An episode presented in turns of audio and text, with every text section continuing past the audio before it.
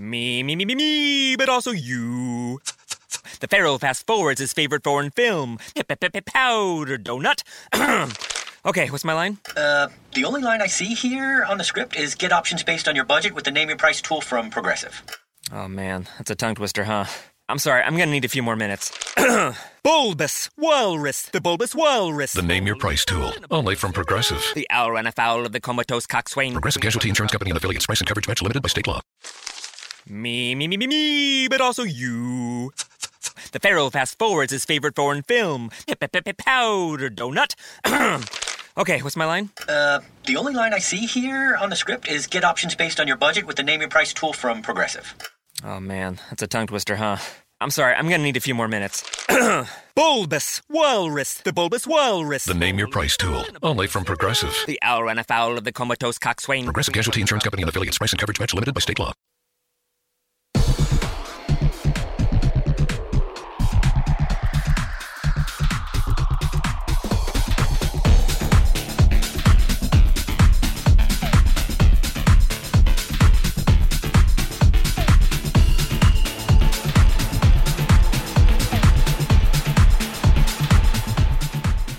Welcome to another edition of Two Up Front, presented by Sports Radio America. I'm Baxter Colburn. This is Simon Provan. Good afternoon to all of you listening, depending on where you are in the uh, the great world, the U.S. of A. Simon Provan, Baxter Colburn. As we mentioned, we have a great show in store for you today. We're here on Thursday, as for some of you that you know, is when we record the show. We normally do it on Wednesdays, but uh, had to move things around. Simon was off busy being famous, as he always was. now, Simon, you were you were off doing some acting on Wednesday, were you not? I was. I was uh, very honored to be playing the role of Jesus, actually, in, uh, in Oh. an Easter series film that I'm doing with uh, Salty Earth Pictures Okay. out in the, the great movie landscape of Fort Atkinson, Wisconsin. Where's that? Is that is that close to Hollywood? I've, I've heard they're very It's very about similar. you know it's about two thousand miles away, so Okay. relatively speaking, Fairly close. I mean, 2,000 for Jesus, you know, for years, 2,000 right. miles. Hey, there you go. Very Ah, nice, I, I see you there. I see what you guys did. You know, I've heard your producers are very smart guys out there. It's, they are very. That's very fantastic. Well. you are all very smart as well for listening to us here on Two Up Front because we've got a fantastic show in store for you today. We've got uh, former uh, New England Revolution, Chicago Fire, and Colorado Rapids uh, player, and now Carolina Railhawks player Wells Thompson with us on the show today. And we've also got the Foot Golf USA president Roberto Balestrini with us as well. He's on a little bit later on in the show. Simon and I are going to react to all the opening action of Major League Soccer's Crazy Soccer Sunday. 20 teams all playing 10 games. It was it was a lot to handle opening day. But before we get to all that, we want to remind all of you that you can find us on Sports Radio America on Fridays from 2 to 5 p.m. Eastern Time and on TuneIn as well. Go and check us out there. You can hear 3 hours of the show. Even though we do record the show a day or two earlier on in the week, that's the best time if you want to go back and hear all the great things that we said. And you can also get the show on demand though on iTunes, iHeartRadio and on spreaker.com. Yeah, you can also find us on social media. We are on Facebook, Two Up Front. We are on Twitter at Two Up Front Soccer. Also have our personal Twitter pages at Simon Provan, at Baxter Colburn. Yes, indeed. And if you ever want to email us, you can at twoupfrontsoccer at gmail.com. All right, well, I know our first guest is on a wee bit of a time constraint, Simon, so I want to make sure we get to him right away. So, with that being said, anybody that's ever worn the red, white, and blue of the New England Revolution is automatically an awesome person. So, I'm sure this is going to be a fantastic interview already. So, Wells Thompson, sir, welcome to the program. Howdy doody, guys. What's up? Oh, not too much, Wells. We are excited to have you here on the program. Now, uh, as I mentioned, you you've had a little bit of MLS experience. You've got an MLS Cup title to your name as well. So I feel like we are very honored to be speaking to such a high title Absolutely. holder. Well, thanks, guys. I appreciate it, and I'm super, even more honored that uh, because I, I know that um, you played Jesus. Man, that's awesome. I know, I know. I, I feel very uh, unworthy to be even in the same studio as him, Wells. It's it's fantastic. Yeah, I've been trying out for years and have never given it. Oh, you've got the hairstyle for it, though. That's fantastic. Well, Wells, right now, um, for those those um, that have been following your career and maybe just don't know a little bit, you've you've shifted around a little bit. So, can you kind of give us an update of where you're at right now in your career? Yeah, so actually where I'm at right now is uh, I have a brace on my leg, and I'm using crutches. I just came off surgery. I had uh, two weeks ago. I had hip surgery. So Oh, okay. Um, yeah, kind of unexpected, a little bit last minute. But I struggled last year with uh, with an injury that no one could seem to figure out. We thought it was my back. We thought it was my hip. Um, so a little bit frustrating. Was limited a, a lot last year. Hmm. Um, but thank God, I found uh, found a doctor who uh, found the problem and got it taken care of. So um, a little bit in limbo right now. A lot of uncertainty. Not sure what's going to happen if I'll keep playing or um, or what I'll do. Hmm, Um, okay. I, I, I love to keep playing. I've loved playing more, more these past couple of years than I have in a long time, and so I hope that's in, it's in God's plan for me to do that. Absolutely, yeah. I mean, as you mentioned, uh, being able to uh, to get back out on the field that was a hard thing for me too. I uh, had a foot surgery my freshman year of college, and it was very difficult to know whether or not I was going to be able to get the chance to get back out and play college soccer. And ended up realizing that because of the severity of the injury, that uh, I enjoyed walking and dancing a little bit more with my wife than uh, being able to play soccer. Yeah. As much as I, I love soccer, and it's you know it's gotten me all over the place, but soccer it's it's such a short time, you know, in in, in your life, and you wanna you wanna make sure you've got the rest of your life to do with the things with the people that you want to spend time with as well. Yeah, absolutely, man. I think it's uh, honestly. I told my wife the other day that like this might be one of the greatest things that's ever happened to me. It's uh, it's given me a tr- tremendous amount of perspective, you know, Mm. and I'm just thankful that uh, in you know several months that I will be able to walk again. A, a privilege that not a lot of people are afforded. That is true. Yeah, that's absolutely true. Well, Wells, we're speaking with Wells Thompson here on Two Up Front. Yeah, Wells, uh, you know, talking about recovering and everything. Um, looking back though on on your career thus far, you've been you've been with uh, some championship teams, which is pretty awesome. You know, you raised the the Open Cup trophy in 2007 with the Revolution, uh, the old Superliga, which I was a huge fan of. By the way, I love that tournament where Yeah. you know MLS versus Liga MX teams. Then, of course, as Baxter mentioned at the top of the show here, that you also raised the MLS Cup with Colorado Rapids. So, wonder if you can give us a little perspective on, uh, you know, being able to raise that many trophies in such a short amount of time.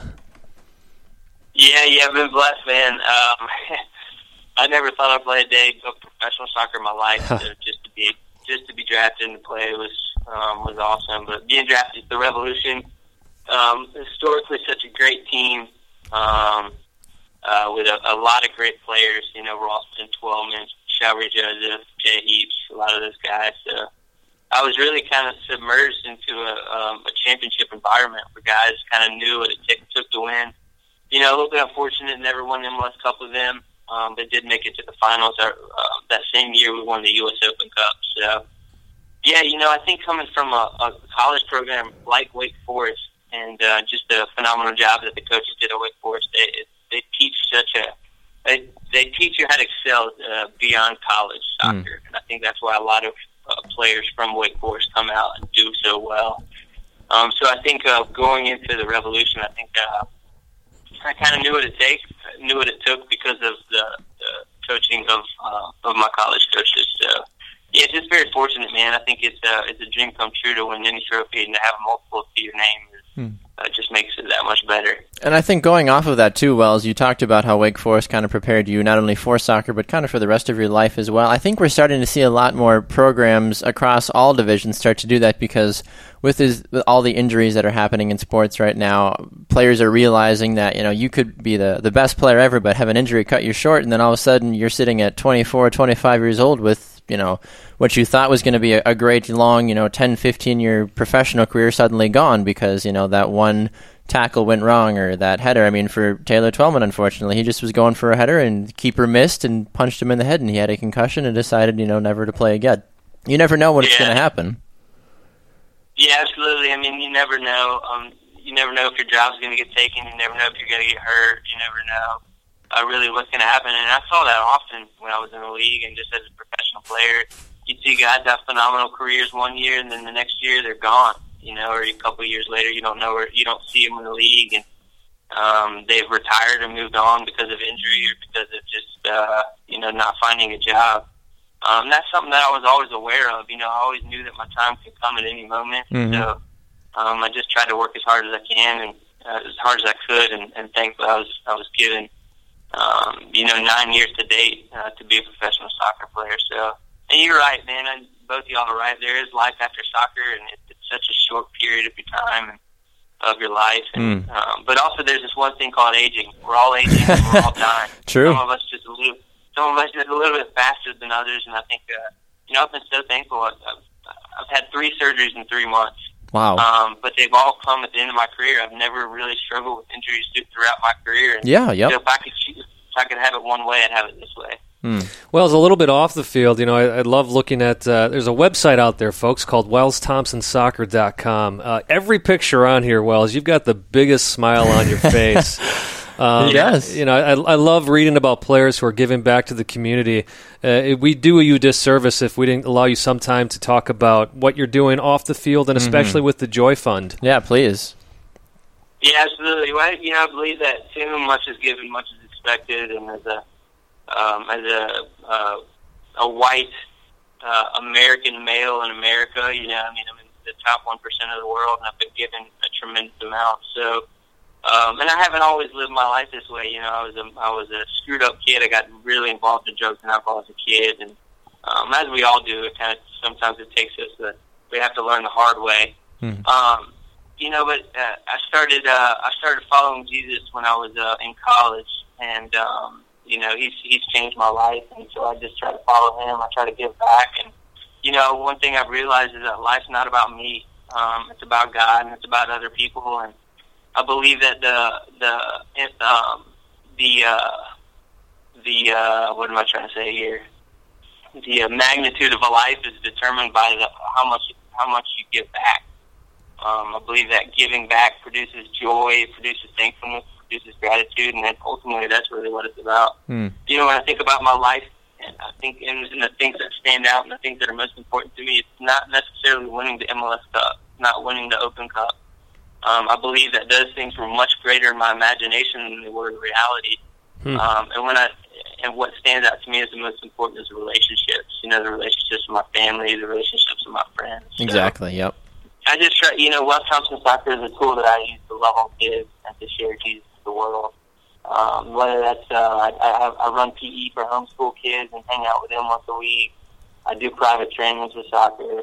Um, I run soccer camps, but everything I do, I, I believe that uh, I bring a spiritual impact to what I do. So John Wooden said it. I believe that it's way more important for a person to be a better person than it is for them to be a great athlete. Hmm. And so that's really what I try to instill um, in the people that I come in contact with, are the people that God puts in my life. Well, Wells, that's incredibly commendable and respectable too, and I, I honestly wish that working in the industry, and I'm sure, I'm sure Simon can mention this though too, is the fact that you don't hear a lot of guys, unfortunately, in the professional sports industry, or even just in the professional sports media industry, that are as open and honest about their faith, which is fantastic. Simon and I are both very open about our faith, and we, you know, we both have been saved and gone through a lot of different trials and tribulations in our life, but we've come out better men because of that, because of having Jesus as our savior. So the fact that you're being using soccer and you're using your faith at the same time too, it's a universal thing that is soccer that everybody knows about, but you're also using a universal thing that a lot of folks are even depending on if they're in the small areas are still fairly familiar with as well and being able to bring those two things together I think is incredibly commendable. So thank you for doing that. Yeah, absolutely. Well, hallelujah, man. We'll be in heaven together forever. Exactly. There We'll you have go. we'll be on the same pitch finally together. that, that's awesome, man. That's awesome. Well, Wells, one of the other things I wanted to ask you about fast is uh, going along similar to with on your Wells Thompson soccer page. Uh, there's two things. One, um, I want to know if you can share really fast about the time that you were kidnapped, which I think is fantastic. I mean, it's it's fantastic looking back at it, but the in context, I'm sure is a little scary. Yeah, totally. No, I was uh, like I said, I was a screwed up kid. I, I call, uh, I like to call it, I was a dumbass and uh, a big one. And so when I was like four, 13, 14, I got really involved in drugs and alcohol. And um, by the time I was 16, my life was really going nowhere, and I wasn't living at home. And so my parents had to, uh, you know, they, they had to intervene to, to try to save my life. And I was living with a buddy of mine, and so my, I just turned 16. My parents said, if you come home, we'll take you to get your license the next day. And so I thought that would be awesome, right? Mm-hmm. Um, so I went home that night, and in the middle of the night, my dad came in and said, "We love you, son, but you're going away for a little while." He left. The next thing I know, two big guys come in, and I look back at pictures of myself, and I was like four foot five, you know, with a bowl cut, and I had a hemp necklace with a mushroom in it, and I was like a real hard guy. Totally kidding there. I was not hard at all. I thought I was hard, but I wasn't. And so these guys, we wrestled. They obviously won. They handcuffed me, and they threw me in the back of a black Tahoe uh, and drove me 12 hours up to New York in the middle of the Catskill Mountains. So it was a school for like troubled teens, kids that had, you know, just gotten out of control. Um, kind of had a correctional facility for them, and I spent a year and a half there. And uh, it was one of the greatest things that ever happened to me. I'm thankful, beyond thankful, and grateful for my parents for uh, taking that leap of faith, and it's, because as, as hard as it was for me, it was a million times harder for them. Hmm. And um, but but I know that, that that I went through that for a reason. So that's part of Wells Thompson soccer. I believe that you know we're all enticed by the world. We're all enticed to do things that we shouldn't do. And, um, so I'm just trying to be a voice in kids' lives, saying, "Hey, look, you don't have to do this. It's actually cool to study. It's cool to be good in school. It's cool to obey your parents and and that sort of thing." So I use what I've been through just to try to bless and help other people. But yeah, it was scary at the time, and I hated being up at that school for most of it. But I'm beyond thankful for being there. We're talking to Wells Thompson here on Two Up Front Soccer. Uh, Wells, we know you got a meeting to get to, but I would like to at least ask you on a little bit of a lighter note here. I'm going to be honest, I was just doing some uh, Wikipedia surfing, and uh, Yeah. I see that you've been given the nickname El Diablo. Is that uh, is that Yeah. true? And if so, how did that name come about? It's so funny. I've been given a lot of nicknames. Haven't we all? reason, everyone wants to talk about that one. uh, I was gi- I was given that nickname in Chicago because I got three red cards in a row. yeah. so I got a red card in the first team game, and then I played in a reserve game the next week and got a red card, and then I was back in the first team and I got a red card. And so, needless to say, I didn't play too much more for Chicago. Then he played at his family picnic and tackled his grandma, and then everybody just lost it, and it just kind of all went downhill Yeah. from there. yeah, maybe, maybe they should have uh, called you El Rojo instead of El They said that seems a little bit more, yeah. Right. yeah, I think it's a, you know I think it's just a play a lot of a lot of it's to play off my faith as well. But I like to spin it and just say I'm like King David. You know, I'm just a mighty warrior on the soccer field. There you Sometimes go. I lose. Sometimes I lose control because I'm a I'm a sinful, messed up person still.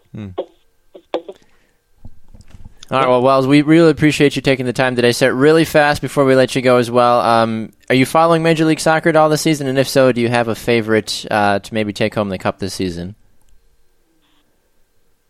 Um, I watched the Columbus Portland game the other day. I thought Portland was pretty solid.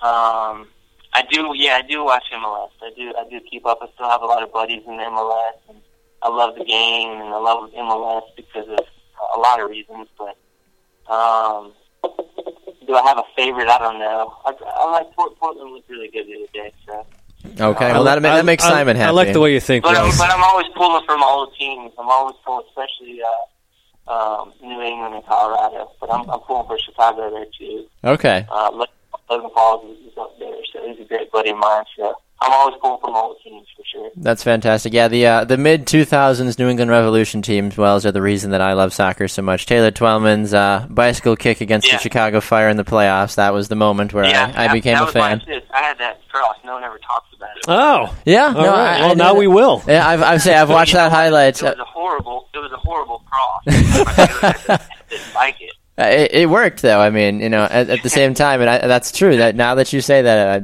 I, I remember hearing the announcer say who that was, and I was like, "Oh, Thompson." I was like, "Oh, sure." I mean, at the moment, you know, I didn't didn't sink in, but so from from I guess I, I owe you then, Wells, for my my fandom. No, you so. don't owe me anything. I was really kidding. man. That was a phenomenal goal. It was all him for sure. Well, the ball got there somehow, though. So That's right. I appreciate that. Well, Wells Thompson, thank you so much for taking the time today. Wells Thompson is a, an MLS Cup champion, and more importantly, a champion for Christ as well. So thank you so much, Wells, for taking the time on to up front today. And sir. Wells, uh, we will definitely be saying some prayers for quick healing Absolutely. for you and, and, a, and a good healing that you can you can be back on the field sooner rather than later. Hey, thanks, guys. This is a, a tremendous blessing. I'd love to come back on. And hey, if I don't ever see you again, I'll see you in heaven. All right. You got it, Wells. Sounds Thank you so much. Wells Thompson, everybody. All right, we are going to run to a break. When we come back, the She Believes Cup. It was very exciting. Alex Morgan continuing to make sure that she is making people forget that Abby Wambach was once a thing because she's scoring goals better than we've ever seen. We'll talk about that and so much more right after this. You're listening to Two Up Front, presented by Sports Radio America.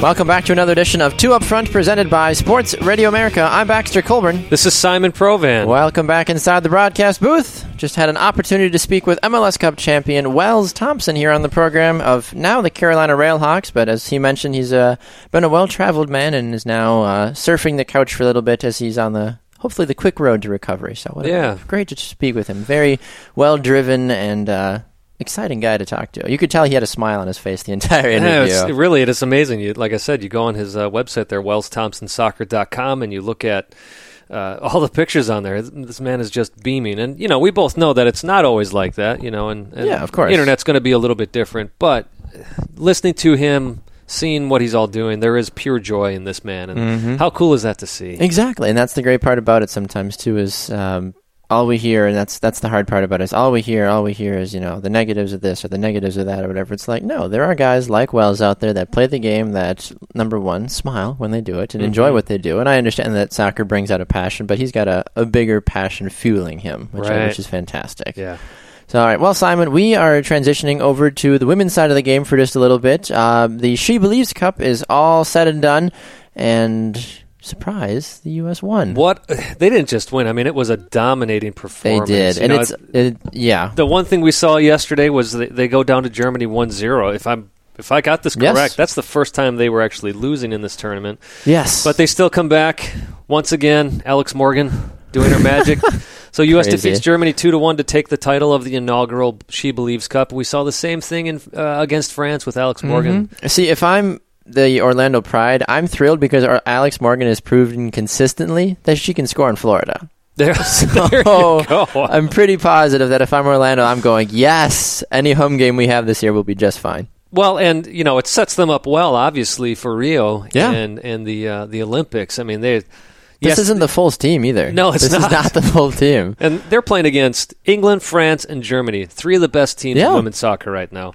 And, And- they, and they beat all of them. They did. They beat them all handily. I mean, and I understand that, and I, I'd have to do some extra research to see, you know, how uh, elite the squads were for the three other teams. But I know that the U.S. brought pretty much everybody that that they could within reason. Well- and I feel like everybody brought all their big guns for right. the most part. Right. I mean, it's it's not like the men's game yet, where you've got these uh, huge leagues throughout the entire world. You know, Mm-hmm. obviously you've got the NWSL in the U.S. You've got a, a strong uh, women's Bundesliga. Yeah. You've got a decent women's Premier League. Um, but most of these players that are on these teams, this is this is their this is their top team for them. Yes. You know, whatever country it is. It is exactly, and I just I don't want to get too far up, but you but you mentioning the Premier League thing, I think it's interesting because we here in America have MLS and NWSL partnerships, team partnerships within Reason Portland and some of those other things. But you look over in England, and that doesn't get talked about too much, at least that we don't hear about. Arsenal, Chelsea, United, City, they all have women's teams, Right. But you know they don't get talked about. But it's like, hey, the, the the Chelsea ladies or the Arsenal ladies, like, and they're some good teams. That's where a lot of like the bread and butter English players play, which is cool. I feel like because you've got the the bigger brand attached to your organization, Right. I, I will say, and maybe this is me being a father of two girls, um, I do like the fact that the MLS clubs that have clubs in the NWSL actually give the women's teams their own name, their own Yes. identity. Yeah, Um, you know, there's it, there's almost that second class citizen type feel when it's like you said, the Chelsea ladies. You know. Yes. So I just wanted to. No, just I, wanted I'd to point agree with that you. It's yeah, it's because it's the same thing. It's it's the FA Women's Premier League, Right. You know, that's it's the same thing basically. It's I mean, it's the Premier League in England as well. But I mean, there's there's a little bit of difference. But you've got the Sure. the Newcastle Uniteds and the the Derby County and the Nottingham Forest and the Blackburn Rovers, and it's it's a lot of those team names that we're all used to to knowing. You know, from the men's side of the game, but it's flipping it over, but. They still seem to have a, a fairly good following, though, from what I understand. And jumping on back to uh, this side of the pond, you know, there were along with winning the uh, the She Believes Cup. Sorry, I don't know what happened there. Didn't have enough coffee apparently. took took a little while to have for some words. Uh, just yeah, whatever. I could go on all day about how I can't talk right now. Uh, Carli Lloyd Yeah. earned her 220th cap. She did. in that uh, game against Germany. Hope she's Solo. so she's young. 193rd, right? It's crazy. Um, but some cool things is that uh, Hope Solo did win the Golden Glove. She did. No matter how you feel about her off-field antics, she's still one of the top women goalkeepers. in Pretty the sure world. she is the top goalkeeper right in the world. Yes, yes. Can I would be curious for someone to show me a better goalkeeper than Hope Solo right yes, now. yeah. And then uh, Alex Morgan very deservedly wins the Golden Ball as the MVP of the tournament. And uh, she also obviously got the Golden Boot for the tournament. So a great all around performance. You know, you got some of these younger players stepping up for the U.S., Mm-hmm. all did fantastic. Exactly. Uh, so there is there is so much to be excited about for the U.S. women's national team. It is. Here's a few fast facts about the uh, the games that took place here this last week. The U.S. is nine and zero in 2016. They've scored 32 goals in nine games, and they're averaging over 3.5 goals per game. And yet, and yet, you can't get this game on TV. You have No. to either watch on the ESPN uh, app or you got to go into E ESPN3.com. I, I'm sorry, I I think that's absolutely ridiculous. You've got this women's team who is uh, one of the best teams in the world out of Yeah. any sport Yeah, uh, on this awesome winning streak, and they're taking on the number two team Mm-hmm. in the world in Germany. And yet, this can't get air on even E ESPN2? Come on, the women deserve better than I that. agree. I mean, if this was a top four, you know, tournament for, like I said, if we flip this over for the men's, and if we had the top four teams, whoever those four teams are right now, depending on who's paid off FIFA right now to be in the top four, whoever those four teams are, this would be on at least FS1, at least. And the, and here's the thing, you know, it's not just because it's soccer that we're saying this or that we're we're pushing some agenda here. It's just simply this is exciting soccer. It is it's exciting. It's an exciting game to watch when you've got these top teams. Mm-hmm. And you know, again, they they deserve better coverage than than what they got for this. I So- agree. I absolutely agree. I mean, uh, we could go on and back and forth, I'm sure, about the whole, you know, well, the women's game deserves more, and it's how would you not give more to this because they're so good? It's there's no way around saying anything, you know, in terms of like, look, this is the best team in the world. Why are you not giving them proper proper press? And, Absolutely. and soccer is a world game. This isn't like we're playing curling. We're not playing women's basketball. We're not, you know, volleyball. Like, not to take anything from those sports, Right, right. But soccer is a international game. The women just won the World Cup, and then they just go back and basically beat the same teams that they beat to win the World Cup, which was a highly, you know, publicized, televised event, and no one bats an eye about No, it. and were they high scoring games? No, it was 1-0, 1-0, 2 to one. Well, two to one actually is a, is a decently scored. Yeah. game. Um, But it was quality it- soccer. but it was quality way soccer, right, Exactly. right. On a side note, though, Canada, the the neighbors right above, they took home the I never know how to say this one, the Al, Algarve Algarve Cup. Sure. Nah, I'm not sure how to say that either. Either way, And- it's and- the other women's tournament that happens. Yeah, and it's interesting that uh, the U.S. set up this She Believes tournament around this time because they have traditionally played Yep. in the Algarve, or I think that's what I it might think be. sure sounds better than what I was trying to say. We should we should actually like look up the stuff before we go on air. And, Can somebody get like a Wikipedia? here, here we are being hypocrites, right? We're talking about hey, the women deserve better coverage, and then we don't know how to say one of the best tournament names in the world for uh, women's soccer. I like that. Sounds like a, a lotion. I have Algarve or something. Who else played in the? Uh, Somebody. you have that? Okay. Australia, I think. I don't know. Let me see who else. But I know Canada won. That was the big. That's the big. I think. France usually plays in that one. Yeah, I mean well, so USA, France. I think the She Believes Cup was. I think because of the World Cup being Sure, when it was, sure. and maybe those other teams wanting a crack at it. But from everything that I sense though about this little tournament. It didn't really seem like this was a let's go back and get the USA for beating us Right, all. And like it was right. a, like, hey, women's soccer. I mean, it was she believes that was the thing. Like Yes. promoting women's Right. sports. Like let's just go and have fun, and that's kind of what it seemed like it was overall. Kudos to the folks in Tennessee, by the way. Over twenty five thousand people attending that game, That and I know Nashville I know the uh, the game last night. It wasn't massively attended comparing it to other uh, soccer audiences. Why not? Thirteen thousand five hundred, but that, that was still a record for uh, apparently for uh, the women's game in Southern Florida. Yes, and I've seen, So- I've been to a couple, uh, couple women's games down in South Florida, and we've talked about back when Magic Jack was a thing, and I know all of your wonderful opinions about them, but those games were still. It, maybe this is just because I'm a co-host on a nationally broadcast soccer show, where I'm like, how can you not go to these games? Like they are right there. Well, that's Go. that's always the big thing, you know, whether it's the women's game or the men's game is. Now, obviously, MLS teams are really starting to do well. I mean, Yes. almost, you feel like there's a sellout in almost every stadium. Well, like Orlando. taking away the Yeah. uh, revolution, but you know they need their No. own stadium. They but do. anyways, They do. Yeah, it's, it's always that argument of I we get you know that you're Premier League fans. I'm I'm a big fan of Everton. Yeah. Mm-hmm. I try to watch them as much as I can. But if I have the opportunity to actually go to a, an MLS game, Yep. I'm gonna go because you know what?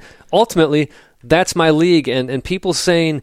Uh, you know, well, the league needs to be doing better. They need to spend more money. When they do that, I'll go. They, they will start doing that when their revenues increase. Yeah. And same thing with the NWSL teams. Well, if, I know? mean, and not to pull on going to NFL teams too. If you were to say that for, you know, I always go back to these teams, but like the Cleveland Browns or the Detroit Lion fans saying like, "Hey, I'll be a fan of the team when they start winning." Well, those franchises are still around. Somebody Right. and they still Right. put 60, 70,000 people in those stadiums every single game regardless of how good the team is. Like you obviously have a passion for the team, and if you have a passion for something, you're going to make it happen. If I had been in Florida for these games, I would have done everything in my power to be at those games. absolutely. Because how often right. do you get to see the national team for any sport really Right, play? You know, in your backyard. I mean, every time every time U.S. comes to Chicago, I do everything I can Yeah. to get down there for for the game. Doesn't mean I can make everyone, and that's the thing. I understand, you know, uh, especially if games are happening on weekends. You got Yeah. youth soccer going on. It's Yep, always makes it exactly. Especially like the middle of summer too. Like Right. I, that's fantastic that Copa America is going to be an hour from us. You know, in Chicago, I think there's going to be two games down there or something like that. Am I going to get a chance to go down there? Eh,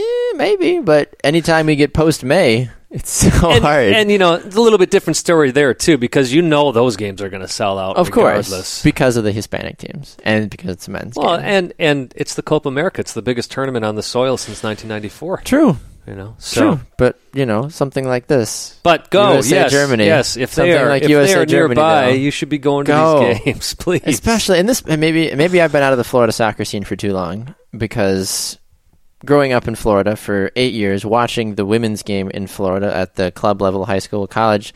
There are some incredibly talented women that come out of Florida to play soccer. I'm still very good friends with a lot of those ladies too that I knew growing up, but it's like the women's game is there. Like go, like go Right. and see the best your your idols. You know, growing up, if I'm a, a young middle school girl and I know Alex Morgan's going to be playing an hour or two away from me, I'm going to be pulling mom and dad's sleeves saying, "Get me to that game. I want to see my idol play." Especially when they're not going to put it on national television, well, that's that's the thing. You know, it's and that it's doesn't even do thing- it justice. No, no, it's one thing.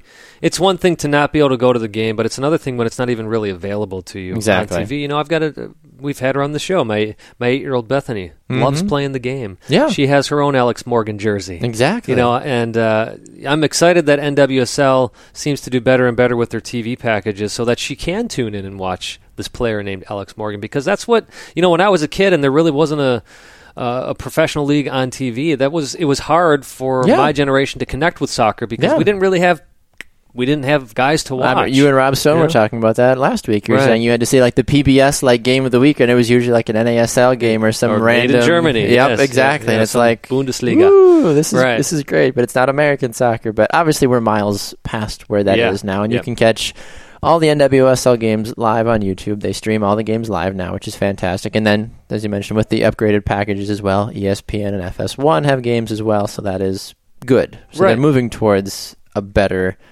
situation for that. Right. Uh, speaking of good things happening, the U17 women's national team. Yes. Uh, they are hopefully bound for the next World Cup. They play Canada tomorrow in the CONCACAF semifinal, World Cup qualifying. If they win that, they are in. Um, they've missed a couple of World Cups, so it'd be great to see them back in there. Uh, on top of that, though, a little bit different. It also it only used to be two Concacaf teams going. This year, it's going to be three. So it's the semifinal winners, and then whoever wins the third place match. So the U.S. team has a great opportunity Once again. to, uh, to make the World Cup. Women's soccer, like, Yes, and, and, and- right. and people wonder too. They're like, Baxter, you don't talk about women's soccer very often. Why are you getting so fired up? Because this is why I don't talk about it very often. Because I can go on for hours because I think it's stupid how little respect and how little publicity the women's game gets in our country. Because you said the U17s, they're at the World Cup, and you hear about the U21s and the U23s and the, everything that's going on. Give those ladies some love. They Right, deserve it. If this was the men's team on any other level and any other country, oh, the men, the men, the men. Oh, come on. I Right, mean, it's, right. It's ridiculous. Yes, it is. But but back on the positive stuff here, as we're talking about Wells Thompson and being positive and smiley. And Exactly. Cheers to you, Wells. Drink more coffee to you. The U.S. women's national team wins the inaugural SheBelieves Cup. Four, all four teams are in the top five of world soccer. That's what you want. And the U.S. takes the gold along with some awesome trophies to go along with that for personal players. So, congratulations to the U.S. women's national team. Absolutely. All right. Well, coming up, Simon, we are going to hit the golf course, but we're not going to be bringing clubs with us. We're going to be bringing our feet as we chat with the American Foot Golf uh, United States President, Roberto Balestrini. He'll be with us on the other side of the break, so you're not going to want to miss that. So we'll be right back. You're listening to Two Up Front, presented by Sports Radio America.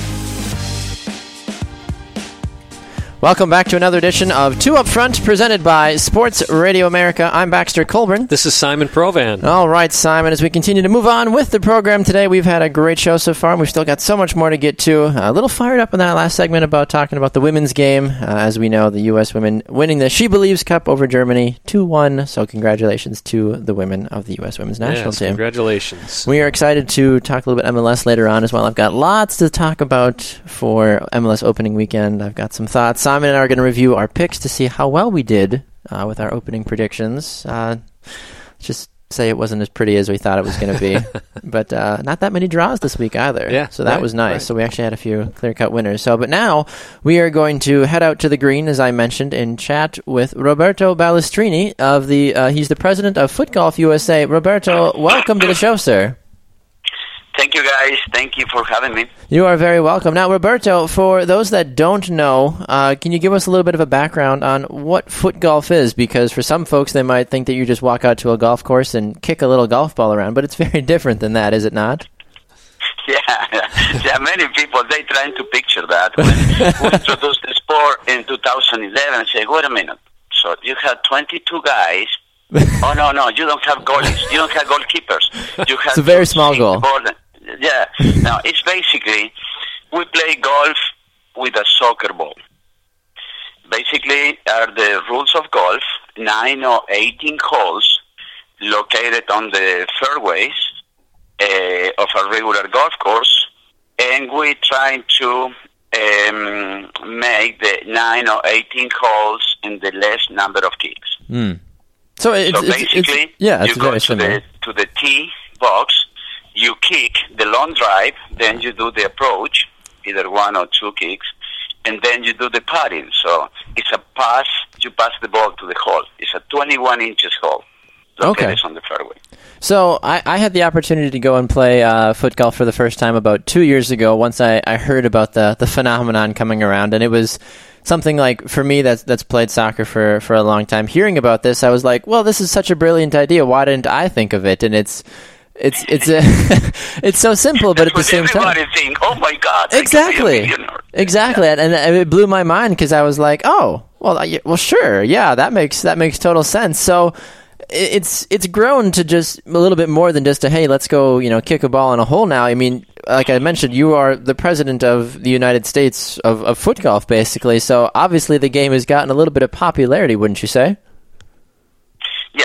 Well, uh, number one, to understand what foot golf is, um, is I mean, anyone who ever kick a soccer ball aim to something. You know, even the the coaches has been training kids and, and, and players with uh, um, kicking to uh, to plastic cones or or to something. Back on the 1900 in Switzerland and Denmark and other European countries, they were playing on the parks, aiming to the trees. Oh, okay. Um, yeah, that blew up my mind. One day I saw a picture from Switzerland. They would play 8,000 feet. Those guys kicking a soccer ball. Holy cow. You know, to any trees you may have right there on the Alps. I mean, it's am- amazing. But it was not until the year 2000 that uh, in the Netherlands, uh, a gentleman named Michael Jansen, which is now a very good friend of mine. Actually, that guy grew up here in the U.S. He went to high school in Sonoma Valley, California. Oh, really? He's a Dutch guy. Yeah. Small world. He he runs a marketing firm in Europe with big clients, and he was with his uh, business companion or his partner uh, talking. I mean, brainstorming. And um, this guy uh, told Michael, "You know what? My brother, he played, I think, for the Tottenham Hotspur in uh, England, and he said that after practice." Uh, they compete with the other players to see who gets back to the lockers in the less number of kicks. Hmm. The guy well, that looks like golf to me. So um, they started working on it in 2000, 2001, and by 2009, uh, they rented a golf course in, in the Netherlands, in Amsterdam. And uh, um, they brought um, I mean, 16, 20 uh, former uh, professional players, and um, they play nine hole of foot golf. Hmm.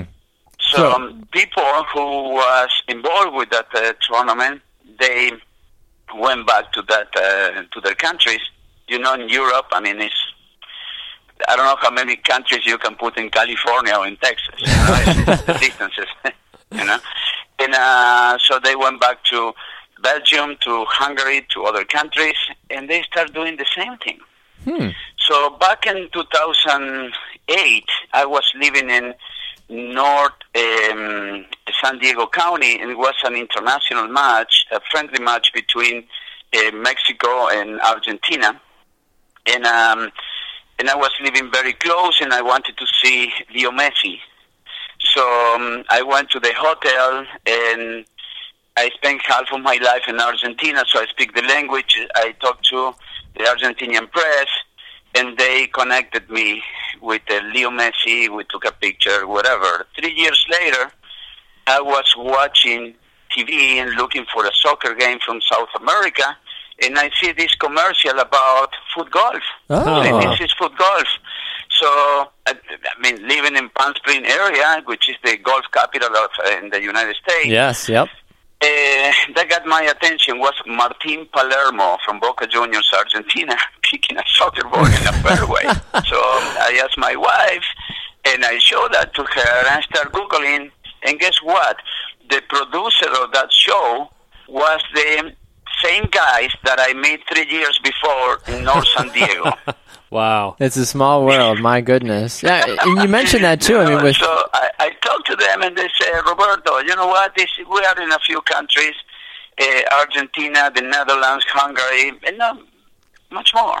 hmm. And um, if uh, you would like to get involved, so to make long story short, I talked to Laura, my wife, wife, which is a business woman, and uh, and I say, well, I would like to introduce foot golf to the United States, and say, dude, United States, a new sport.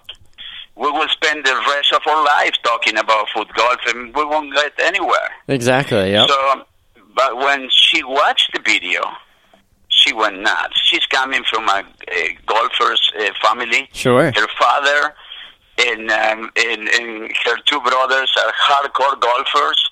And knowing what happened with the golf industry, which is declining 1.3 percent every year in participation, Mm.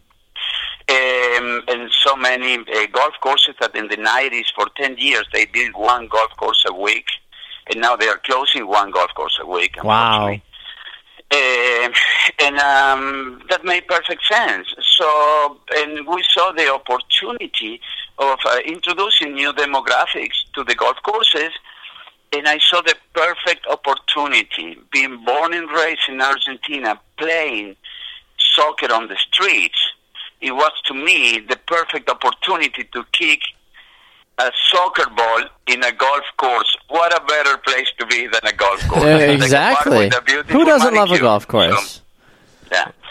So um, we started um, um, Argentina, Netherlands, and Hungary helped me uh, to start here. A few guys here and there, and uh, and we start uh, making a few calls. Can you imagine me calling golf courses with my accent, asking those guys to allow me to kick a soccer ball on their fairways? Hmm. You know, they talk to me like I had two heads Yeah. but um, so we decide to stop soliciting and we start marketing pictures and you know and creating our website um, which you can find on footgolf.net f o o t g o l f dot and uh, then we start getting call-ins and today we have uh, 465 courses in 48 states district of columbia and puerto rico and we also help to launch uh, Foot Golf Canada, Foot Golf uh, Puerto Rico, and Foot Golf in Mexico. That's incredible. My goodness. So you've been uh, just a little busy the last couple years then. Well, for four years, I had seriously, I have not took one day vacation. I mean, Well, maybe you should, ring at, uh, uh, 3 a.m. maybe Europe, so we jump. So you should uh, you should relax then. I, I know that the the state of Florida has some really good foot golf. Maybe you should go play there and just you know take a load off and relax for a while. Yeah, in fact, I, I even see the U.S. Pro Am. There will be a U.S. Pro Am in Florida, uh, September 3rd through the 6th in Orlando. Yeah, somebody told me that Baxter is going to register for that. you know, I would love to. I mean, my um, I'm originally from Naples, Florida, so maybe I can try to work it uh, to get back down to, to Florida and come play because I, I love foot golf. Honestly, it's a lot of fun. Yeah, and you know what? It's way more fun than you think, Mm-hmm. but it's way more difficult than you think. Exactly. Sure, yep. right, That was the right. big thing. Yep. When I took some friends to play after it, I had gone and played one or two times, and I was like, "Hey, you should come play." They're like, "Oh yeah, yeah, we played soccer and you know whatever for a couple of years. We'll be we'll be just fine." And then they got out there like, "Oh my gosh!" And I was like, "Yeah, it's Yeah. it's not as The easy as you think." The main difference is, I mean, when the American Foot Golf League, which is the governing body for the sport of foot golf Yes. in the U.S., the exclusive member of the Federation for International Foot Golf, um, when we launched that in 2011, um, I had never played foot golf before. Mm. And the first time I tried, I said, okay, you know what? I thought that I was going to kick the ball and land the ball 60, 70 yards, whatever. Yeah. So I kicked the ball and they went at the 20, 21 yards. Even my wife with her legs, a leg kick harder than me. so, and uh, it is difficult, but you know what? Uh, the beauty is you learn how to visualize the course. Mhm. When you play soccer, you play in a flat surface. You run, you pass the ball, it's a limited space. Yep. And you need another 21 guys to play with you. Mm. Okay, so um, when you play foot golf, you get to the course, and then you see that you have the water hazards, you have the trees, and, and just you and yourself, you know. And I mean, you get there, you pay your tea time, fifteen bucks, twenty dollars, whatever. You go to the Ritz-Carlton in Orlando, you pay ninety bucks Yep. to play foot golf. Right. Okay? Hey, but come on, you are on the Ritz-Carlton. you know. Exactly. No, that's that's beautiful picture, down you there. know how many new Facebook friends you can get with that. so, And, uh, but you get that to the golf course.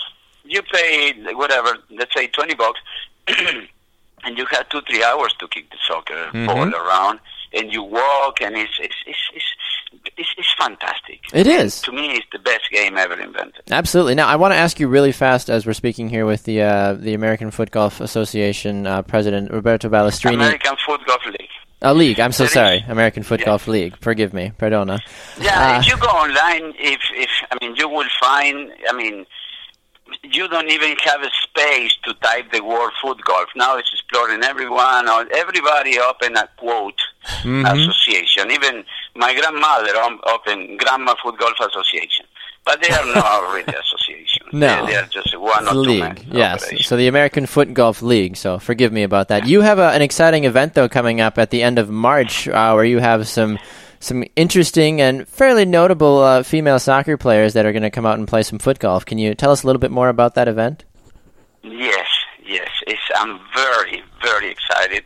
Abby Wambach and Julie Foudy, they will play against um, two uh, Japanese uh, team players or team member of the uh, um, Japan um, Soccer Association, uh, people that play uh, on the final of the World Cup 2015 in Canada. Mm-hmm. They will meet with uh, four players from the Ladies Professional um, Golf League of America, from the LPGA. Oh, This event is one of the five major tournaments on women's golf in America. okay. Uh, it's, it's one of the five majors. It's, it's got a great coverage, great history, and having it's like a, the master for women. Yes. the ANA inspiration. I mean, having the possibility, you know, to bring, um, I mean, uh, Abby and Julie to um, um, play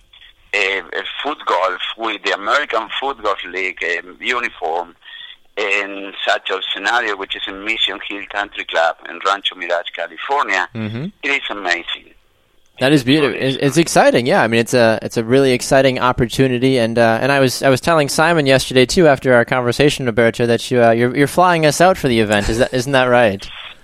Yeah, I'm sending my friend Jose with the car. Oh, perfect. He'll be here. He'll be here soon. I'm you sure. guys up. And, I mean, I drove once. You guys in Texas, right? Uh, Wisconsin, Wisconsin. And Wisconsin? Yes. Oh my God. Okay. no more espresso coffee for me this morning. Okay. Yeah, in Wisconsin. You know that everything started in Wisconsin? That's what I. Yeah. Foot golf. The first tournament we organized, the first tournament in North America, was played in Chula Vista Resort, Ah. Wisconsin Dells, Yeah. Wisconsin. Sure. Mm, it's a beautiful place. We're about we're yeah, about it's we're a about an beautiful play. And then a few weeks later was in Madison, Wisconsin. I remember at the time, Juan Fernandez, which is the um, director of marketing of the AFGL, he lives in, in Madison. Ah, okay. And uh, he made all the connections. So 24 players from the U.S., uh, Mexico, Puerto Rico, Bulgaria, and now is the president of the Federation for International Football, Mike O'Connor. He flew from uh, London to to Wisconsin Dells to play foot golf with us. Wow, my goodness. Well, it's obvious that the that the game is growing. So, Roberto, we got to run, unfortunately. But thank you so much for taking the time today. Uh, if people want to find out more information about foot golf or the upcoming tournaments, uh, what website and social media platforms can they go to?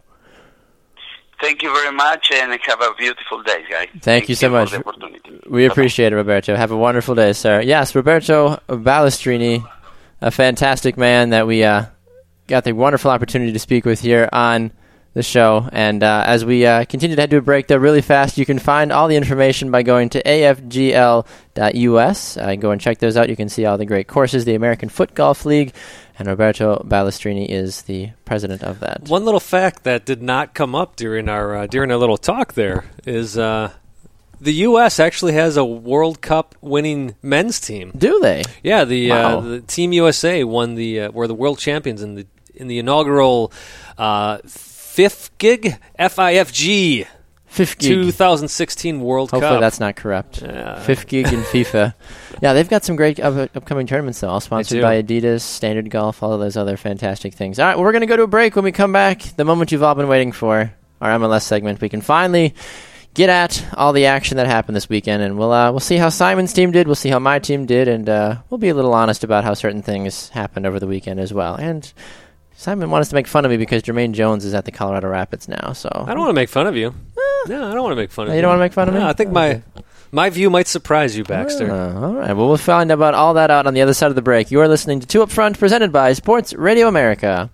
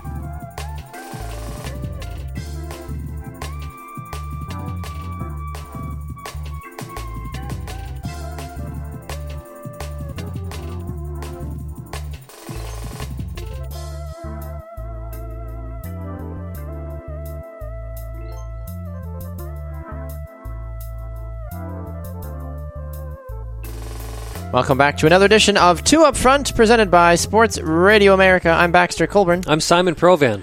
All right, so we've had a, a fairly talkative show today, Simon. We've done most of the listening because we've had some great guests on the show. Absolutely. We just uh, chatted with the AF. GL. F, AFGL. There's so many, too many letters. Too, much- too much, too early. I, Roberto had too much coffee. I haven't had enough coffee, apparently. And plus, Baxter, let's let's be honest. You're working basically third shift. True. With, uh, over at the uh, I'm running on radio four hours of station sleep right now. Yeah, yes. yeah. So it's it's excusable. What's inexcusable is the guy who's had seven hours of sleep and he still can't form words properly. Hey, it happens. That's why the folks love us at home, though, right? We give them quality entertainment that. Uh, And we're honest about ourselves, right? Yes, exactly. That's the great part about it. All right, Simon. So um, there's a couple different ways that we need to go for this segment because we need to talk MLS. We need to review how the weekend went. We need to review our predictions. So I feel like the best way to probably go is to incorporate predictions slash and then talk about the games as well. Sure. You know, kind Sounds of thing, thing of that nature. So. Just, Um, just throw whatever at me. Let's throw do whatever? It. We got to do a 50-50 too. We'll do that on Jermaine Jones. Oh gosh. Okay. Yeah, we'll get we'll get there. We'll get there eventually. All right. I don't know if we will, folks. I'm just I'm Who knows? I'm, I'm playing producer for a second. There. That's fine. What's the worst that could happen? That's Oh, where the rest of us are just like, ah, what? The- what does the- he say? We do know the worst can happen is me starting a show going by. Um, Hey, hello, ladies and gentlemen. Oh, remind me never take a sick day again. no, you're, you're you're fine, Simon. You're fine. All lear- part of the learning curve. Exactly. All right, Simon. MLS is officially back. I am so excited. What a weekend! My goodness, I've- goal after goal after goal. A record 36 goals in opening weekend, and I have never heard so much complaining. Number one about poor defensive play, and number two about there were too many games. Too many games. I have heard complaints. What a wonderful world that we live in. I in have heard now. complaints. I mean, because there were too many games on the same day. That's what the. Com- uh, but I've I've heard, and I'm not going to name names, but I, I've listened to some other larger soccer shows that talk about the American game as well. But that was the biggest recurring theme that I kept hearing. I don't remember the last time I have heard an NFL fan complain about too many games on a Sunday. There are 32 teams, and all of them, there's at least 14 games, 15 games a Sunday, depending on if there's Usually- a Thursday night yeah. game, because then there's a Monday game as well. And It's an average. Now there's a Thursday game, but yeah, still. so there's there's 14. If it's a regular season with no bye weeks, there's 14 games on a Sunday. and then- and if you're an NFL fan, you love it. Heck yeah. I love this. Yeah. I love have, knowing it makes great destination TV. exactly. I'm all for it. I am. uh, You know, I was a little yeah, I was a little taken aback by that when I uh, when I heard that from from some of the folks that were talking and look. There's there's just some people you just can't please. Is what it gets down to. That's really what it is. It is, and it's like yeah, that, that was the big thing. I was listening to these people and they're like, yeah, it's uh, it's just too much soccer. I was like, what? Uh, you know that. But at the same that- time, you flip it around, and you're like, why isn't America soccer, uh, you know, purposely publicized? And I'm like, oh, stop! Right. No, you can't have it both ways. You got to create. You know that Batman and Robin meme Yes. that always pops up on Facebook. That's you know. There's not enough. There's soccer. too much soccer. Exactly. it's like enough. That's fantastic. Should we go back to soccer in Germany or whatever that was? Yeah. Right. Oh my Uh, gosh. anyways, anyways, let's get back to uh, to the topics at hand. Sure, Here. if you'd like to. You know, so you, so you want to throw in the predictions with the Yeah. Well, let's let's. Uh, yeah. So we'll go that route. I feel like that would be a good move to go. Right. All right. So uh, game number one: uh, the Red Bulls and Toronto FC. Toronto taking the two 0 victory. Giovinco saying, "Hey guys, remember me? I'm kind of a big deal. You know, did really good things last year and did that again." Listen, we talked about Toronto FC doing well in the offseason with not spending huge amounts of money, stupid money on, on players that they shouldn't It be. You know, they got Drew Moor in there, uh, a bunch of other great names, and of course you do have Giovinco. What was most surprising to me about this game, though, is the underperformance of the New York Red Bulls. Yes. Fantastic way for TFC to start their eight-game road trip Mm-hmm. with not only a win, but a decisive 2-0 shutout Yes. over over who we think is probably the best team in the East, or we thought was Pretty positive. the I team picked the them to win MLS Cup, and I know it's still way too early. So everybody, calm down. If you're saying you're already getting off the Red Bulls bandwagon, no, I'm not. No, Neither no. of us are. It's It's just surprising that is. they would lose in such a fashion. exactly. And I heard a great uh, comment the other day saying that hey, Toronto won opening week last year and then lost five straight. So don't freak out too badly. Right, You know, I mean, because Toronto's got eight away games. They're hoping to get at least eight points from those eight away games. They're Mm-hmm. already three points, all the three points there. You know, this upcoming week uh, they play New York City FC, so they're keeping it in the keeping it in the city basically. And You know, and We'll see. And I just want to clarify my statement about underperformance. Please. I mean, the Red Bulls did dominate this game. they did. You know, up there until were there were moments. up until the last ten minutes. The thing they couldn't do was get that ball in the back of the net. And when Kind you, of when, important. when you have a Bradley Wright Phillips playing up top, you expect that to happen. Get after it. But then they just fell apart in the last 10 minutes, giving up a penalty kick, which, of course, Giovinco had no problem putting in the back of the That's goal. what he does. Uh, and then and then they get a, uh, a stoppage time goal there, which Giovinco also assisted on to uh, Exactly. Marky Del- he had, Delgado. a, he had a fantastic day overall, and that's what you want. And that's always the uh, the concern week one. It's like, all right, you're the league reigning MVP. Okay, good. Yes, no, wonderful. Hello. Now, are you going to actually play like the MVP again?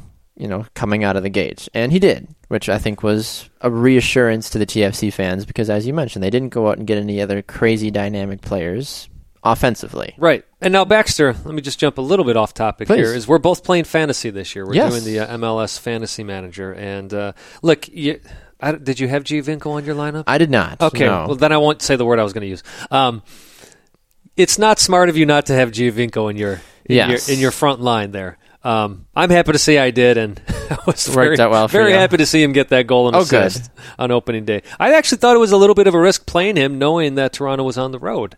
yes, Uh, that's the, and that's the one reason I did not. Right, but it ended up being a, a good thing, and I- I, just think Giovinco is one of those players that if you are playing fantasy and you have room in your salary cap to grab him. you him, know he's going to get the him. ball. Yeah, you know he's going to see the ball, and he's a uh, set piece guy as well. Well, he and Bradley. Now, who I wish I would have grabbed, and I almost did, was uh, Plata from RSL. Joao Plata. Yes, two goals, one on either side of the half. Yes. looked like RSL was going to take this game. This was probably the most exciting ending of a game. Yeah. as Orlando scores two goals in stoppage time, a minute back to back. Kyle Larin with You one, Adrian Winter like with the that. other.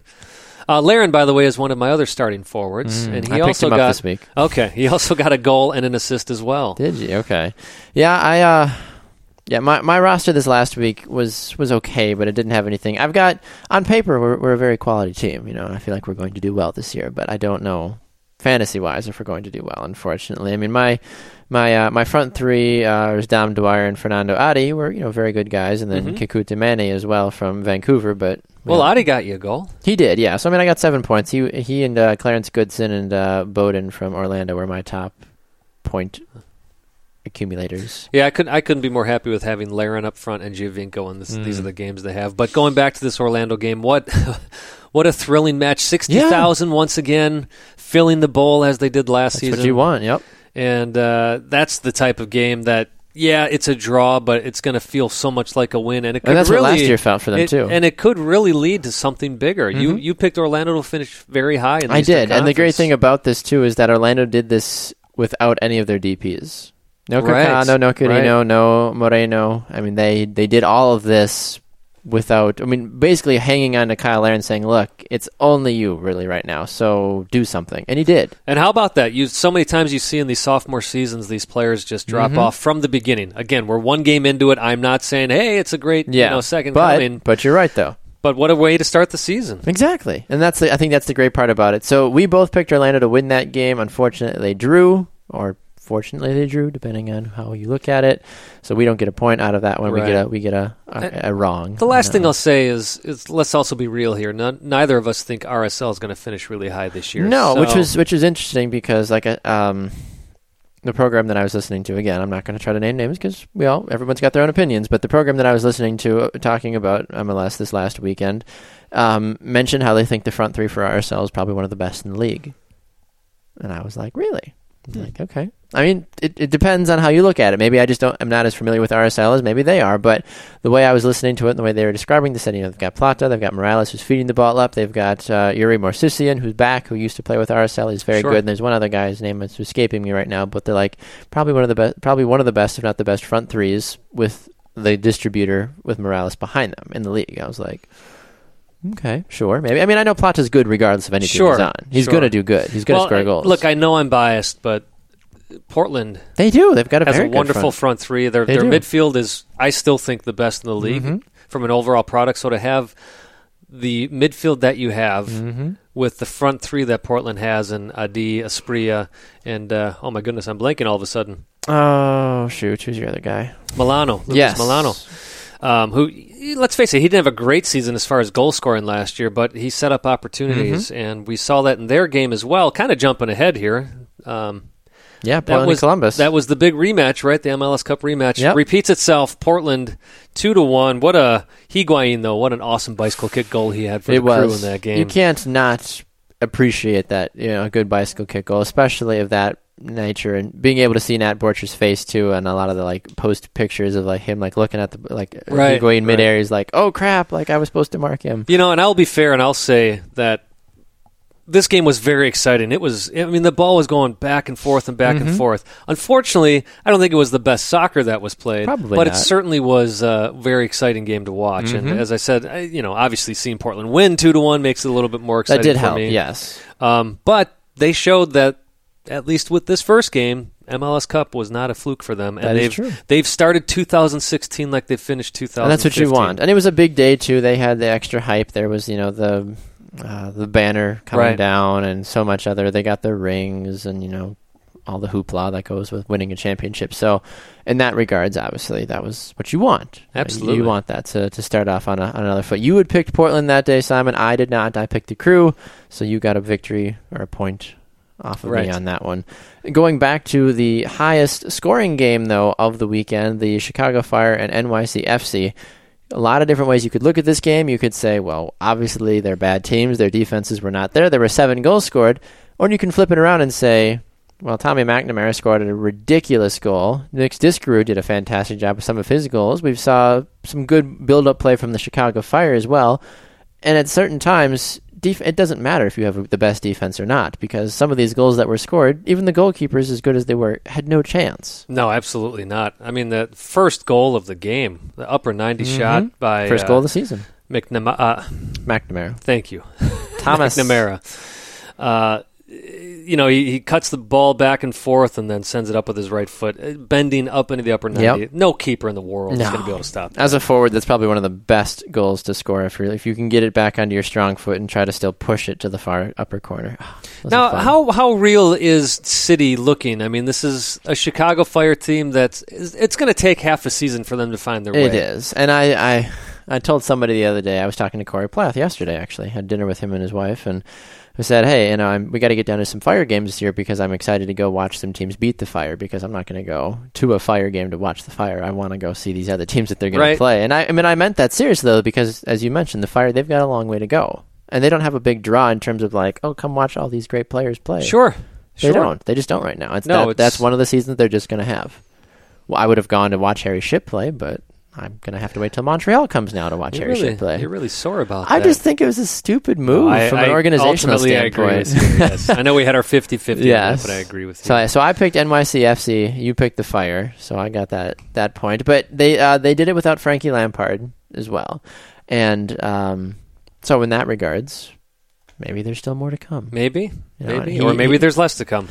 More than likely, yes. So, Uh, so your big game of the day, My big New- game of the New- day? New England, New Houston. England and Houston. So as I mentioned to you, Simon, and you you were busy coaching futsal during Mm-hmm. the Portland game. I was busy doing another broadcast during the Revs game. So I'm partially looking at my phone, trying to also do everything else for the other broadcast. And I see three minutes in that Diego Fagundez scored a goal, and I was like, oh well, shoot! I'm like, this is this is good. All right, fantastic. And not did I did not realize at that point in time what kind of goal he scored.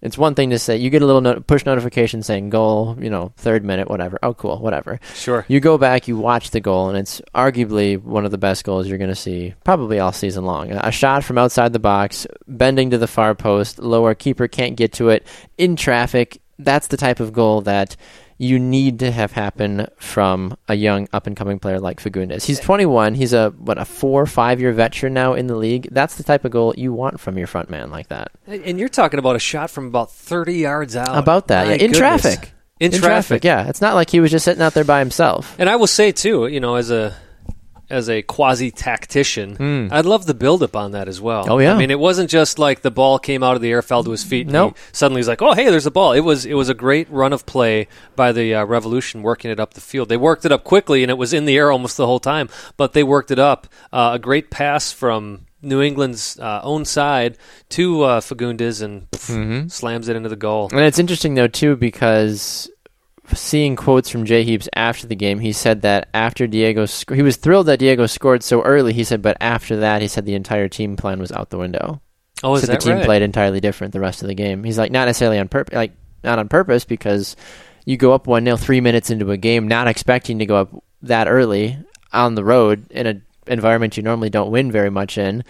It changes your entire perception, I think, of the game, and then Sure. it just kind of got a little crazy after that with them letting in a goal right before halftime, um, and then going down two one quickly after that, and then Charlie Davies. It was nice to see him get on the score sheet, even though if it was kind of a weird goal, but uh, never say die though for the Revs. I think is really where it comes down to because I mean there was the 93rd minute and Diego Right. Kobayashi from Fagundez. Fagundez had assists on the other two goals of the day too, so he was one of the MLS Team of the Week honors guys this week. So that was very Sure. good for him.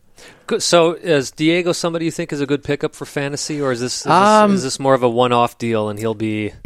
I'd like to say yes. I'd like to say he's a good guy because in terms of New England, uh, we didn't see Ag- Agudelo was on the bench and he only played for 21 minutes.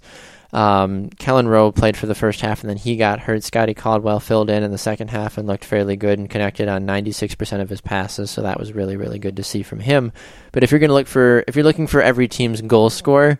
The ball is going to go through Lee Nguyen or it's going to go through Fagundez. Yes, At the end of the day, if all the ball is coming off of someone's foot, I mean, you'd like to think Charlie Davies and Agudelo too, but Davies is not consistent. Fagundez is going to get the ball a lot during the game because he's fast and he's a dynamic playmaker. So yes, And I will say that somebody on the other side, uh, Giles Barnes from Yeah. Houston, who The new man who- with the captain's who- armband. That's right. He's. I think he's definitely somebody that if you're looking for a, he's not going to be the cheapest, but uh, perhaps less expensive option. yes, He'd Mm-hmm. because definitely be, and Will Bruin as well, who Yeah. tends to get a goal or an assist almost every game. It seems like it's ridiculous. He's kind of he's a little annoying in that regards. And Andrew Wenger even got a goal Right, out of that right. too. And it was like, who didn't he play for? Didn't he like a bomb out for Philly? Like he was like he's actually fairly decent. So Yeah, but is that on him or is that on Philly? it's Exactly. So- Speaking of Philly, we both picked Houston though in that game, so neither of us got got anything out of that. I didn't pick a single draw last week. neither of us did, and I thought about that. and I was going to ask you about it, but I'm like, hey, he didn't pick a draw. Yeah, Opening weekend. yeah.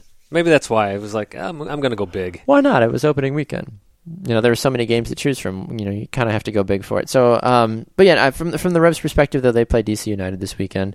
Um, so we'll see what kind of happens with that. FC Dallas beat uh, the Philadelphia Union 2 0. Not really surprised. The people that were supposed to step up and do things did. Fabian Castillo, Mauro, um, Mauro Diaz, and Well, Jesse Gonzalez, their goalkeeper, Yeah, right? Uh, who is my starting goalkeeper in Mm, fantasy. And I, as long as he's healthy, I'm telling you folks, he's I the guy will to do it. him. He's the guy to have. And I unfortunately started Bobby Shuttleworth this last weekend, so conceding three goals, I think, only got me one point. So it kind of hurt. Uh, Earthquakes and Rapids. Earthquakes took that game 1-0. Not much to talk about there. Wondolowski got a goal, as he always seems to do. He does. Um, He's a good guy. He's a good guy. Yep, and they're playing against Colorado, who I still think they may. They, I'm going back and looking at my picks that saying they'll be number six, and I'm like, am I doing that just to do that thing of calling Someone's an upset? gotta be that you know? guy. Just so if they do make it, I can like say, see. It's not bad, but at the same time, it's kind of like, but why? Yeah. Well, you know, they they'll have Timmy Howard there at some point. They'll Sure. have now they'll have Jermaine Jones after uh, a few Mhm. more games because he's still suspended from. For yelling season. at Mark Right. Geiger, he brought it upon himself. Uh, very exciting game up in Canada. I got to watch this game actually. The one game of the whole week that I actually got to watch. I watched probably about three fourths of the game uh, when it was all said and done. And I just need to take 30 seconds out of my day to say that Diego, uh, Diego Didier Drogba is stupid. Do you know why he didn't play in this game? Yeah, he's he, he's said he will not play on turf. He's not playing the first. I think it's like six games of the year. Are they all on turf? Because they're on turf. Well, now you say that's stupid, but I will say I understand he's it, got but- he's got knee problems. I know that, but you are the focal point of Montreal. I think He's playing with Sacramento right I, now. I understand. I understand. However, you signed the guy you knew what you were getting, and I I would be shocked if this I think it's six part of the games. conversation. It's at least four or six games, but he's out longer than because I saw that I saw that he was you know out for a couple games. I was like, oh gosh, what did he do now? And I was like, oh, he just doesn't want to play on turf. And I- and I, I get it, I get it, Drogba. I totally Hey, get it. I played on turf too. It's a pain. Henri, there were a few games that he set out because he was Yeah. concerned about his knees. Beckham did the same thing. So it's Mm-hmm. not it's not unusual. What's unusual is that a player actually came out and said, "Not even trying." No, like he's not gonna he's not gonna do it. Right. So my question is, if Montreal ends up going to MLS Cup 2016 and it's on a turf field, is he just gonna be like, nah, I'm good and just not play? That's that's a great question, Like- Baxter. Right. You know? when, when is it good enough? Right. Or a U.S. Open Cup final? And I, Or I'd say even even more important is if it's a semifinal series. Mm-hmm. More importantly, yeah, if they have to go to Seattle, Right. or if they have to go to wherever. Well, they wouldn't go to Seattle. not the Seattle. If they have to go to New England, or if they, you know, which which he didn't play in when they played in uh, late in the season. He didn't. He didn't play in those games. And and at the same time, I have no problem with him complaining about playing on turf fields. Hey, Mm-hmm. Yeah. my Portland Timbers play on turf, and I know, I know. Uh, well, they used to have a football have a team turf playing there. field? Yeah. Really, Now, granted, it's rated as it's a different style. Of right, turf, right, yeah. but it's still turf. Sure. Regardless, Turf it's still turf, turf. yep. Mm-hmm. And I know it gets rainy up in Cascadia, but when you got these owners who are billionaires, they can afford Put to have some a grass field. down. Honestly, it's not rocket science. So we both both picked Vancouver in this game, and uh, to be to be fair, Vancouver had the ball way more than Montreal did, but Montreal made the most of the chances they had. did. Ignacio They did. Piatti with a beautiful slalom goal, and just looked very much in charge of the entire game. Absolutely. Sporting Kansas City, Seattle. We both picked Seattle in that game. Sporting Kansas City got the victory. We didn't really think they were going to because the question that we both asked a lot in the last show: who's who's Sporting is it this year? Well, not only that, but let's face it, Seattle played most of the game with 10 men, so they actually did quite well. Did I just say Seattle did quite well? They did quite well. Uh, you know, almost holding on there, almost pulling it back This is well. for you, Simon. No, you don't say that. You don't say Seattle. Did well. Hey, it just goes to show that even though I'm a Timbers fanatic, I'm still even keel on the True. show. Uh, but yeah, so um, Oniel Fisher was the one who got the red card. So, and that was early in the first half. I think like the twentieth, maybe thirtieth minute, and it was. You didn't see any Seattle players complain about it. Even Fisher didn't complain about it. Studs up, he jumped up. It was Mm-hmm. such little, an uh, easy call. The ref's right there. Easy call for the ref. Yeah. And uh, Sporting KC starts the season 1 0 Mm-hmm. or, or 1 0 uh, by beating Seattle in Seattle. Exactly. And one other thing, just to mention really fast, going back to an old game, that Orlando and RSL game was ten on ten. By the Oh, way, there was two, right? two red Oh. cards in that game. I think that's kind of why it finished the way it did. Uh, the last game, uh, we both took Seattle in that game, unfortunately, so we neither of us got points for that one. Um, let me say one thing: if if uh, if you're still looking for a goalkeeper, if Tim Melia continues to play the way he did in this game, Yes. he's a great pickup for fantasy. Absolutely. All right, now the last game of the weekend, uh, and then we're going to take a break fast and then come back and offer predictions. I believe 50 50, all that stuff, and then we got to get out of here. But uh, the last game of the weekend was the Galaxy and DC United. and I, I, I- we, we chatted on the phone yesterday, Simon. we did, which is why I'm laughing. Uh, and I thought this was the funniest thing, and this just proves social media is just a beautiful thing. So I'm on Twitter before I'm going to bed, and I was like, I'm not gonna. I, it was on Unimas or Telemundo or whatever, Unimas. Yep, Unimas, Unimas. Dos, maybe I don't know. Either way, it was on one of those channels, and so I couldn't watch it. And uh, I'm watching on Twitter right before halftime, and Lamar Neagle scores a goal, and everyone's just destroying the Galaxy. Ashley Cole is old. He's slow. Which he How could is. he let Which he goal in? He's awful. which he is. And I'm like, oh, good. DC's going to pull an upset. Fantastic. I'm going to bed. Good night, world. Wake up the next morning. Galaxy win 4 1. And I'm like, oh, God, what's Twitter saying? Go to Twitter. Ashley Cole turns in a remarkable perf- second half did. performance. He did, yeah. Mike Magee, the man on fire, like the Galaxy, true title contenders. Bruce Arena's a genius for all these great players he signed. I'm like, make up your mind. And then, and then all the LA fans went, "Oh, that's right, it was DC." yeah, they're like, ah, Bill Hamid No, was not I, playing. I don't want to take away from the second half that LA played. I mean, goal in the 54th, 64th, 83rd, 87th minute. Mike Magee They looked good. looking like the MVP he was two or three years ago. Um, but they did. They were very flat in the first half, and they decided to wake up and, and play a little bit. Robbie Keane getting his uh, PK goal as well. Token PK goal. Um, He's good at what he does. Legit still playing. Legit's one of those players Yep. I have uh, in my fantasy. I saw league. that, yeah. Uh, he played fantastic. He came out a little early as well, but yeah, LA. I I'm still not going to say that they're for real because it was against DC United, who continues to be the team that I don't understand how Ben Olsen still has a job. I really don't. I don't understand how he's still the head coach of DC United. I'd agree. I completely agree with you on that one. Yeah, they didn't do much. They're old. That's one of the reasons why they didn't finish in my top six in the Eastern Conference this year. They are an old, underperforming, underwhelming team. And I will be shocked if DC finishes in the top six this year. Pretty sure we both picked the Galaxy on this one. Yes, we did. So we both finished four and six in our predictions for this upcoming week of soccer. So How our- did how did fantasy finish though, Baxter? Uh, I think you. Uh, I think you did okay. Uh, you finished in first in our fantasy league. I finished in last. Okay. I think my team only got forty-one points. Now, so- to be fair, I said I'd like you to bring that up simply because that'll be the only week I'm ever in first yes, place. I know. Now that I actually realized it, I'm like, okay. Now that I know Simon beat me one week, I got to get back after it. All right, we're gonna take one quick break. When we come back, we'll wrap up the show predictions. I believe 50 50, all that stuff. And remember, if you want to get at the show too, on Twitter at 2UpFrontSoccer, at Baxter Colburn, at Simon Provan. Back with more right after this on 2UpFront.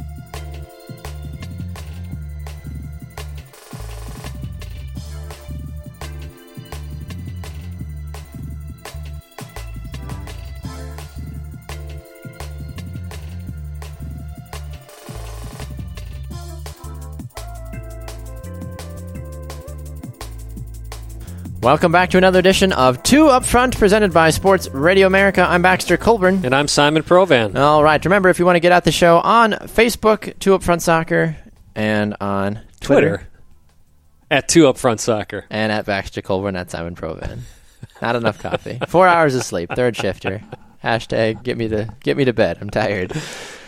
Oh gosh. All right, Simon. Uh, 50-50 time for us. Uh, the way it works, we take on a topic in the sports soccer world. We each get 45 seconds to debate about it, usually one side or the other, and then we turn it over to you folks to let us know your thoughts about it. So please let us know who you side with. You can either do it on Facebook, send us a message, post on our wall, or tweet at us. And don't forget, we're revamped, not revamped, our new website, Yes. 2upfrontsoccer.wix.com slash 2upfrontsoccer. Yes. Uh, go ahead and visit there. We always post a couple of days beforehand. We preview what the next show is Yep. going to be about. You can go there and listen to past shows. You can see guests that we've had on. Yep, interviews. So today's Interviews. interviews will be on there as well. Exactly. So Baxter does a wonderful job of excavating, exca- uh, Exporting? ex- uh, Cutting them up? something. Slicing and dicing. Yeah, I'm the slicing I'm dicing. the sous chef. Basically, what I'm saying is he, he takes the extracts. That's what Ah, I'm trying to say. that's the Extracts the, interview from the show, and we actually post just the interview then, so you don't have to search through the whole show. Even though we'd love you to listen to the entire show,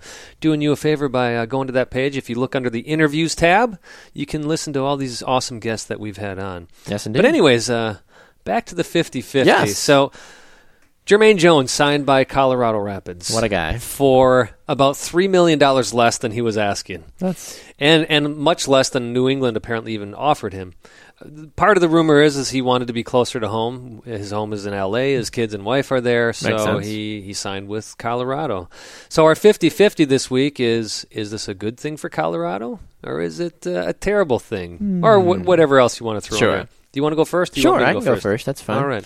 All right, so 45 seconds on the clock. Baxter, go. All right, I think it's an awful idea for Colorado, honestly, because you don't bring a player in this late in his career who obviously has issues with how the league functions, especially with the referees, and who was already suspended because of his spats with the refs.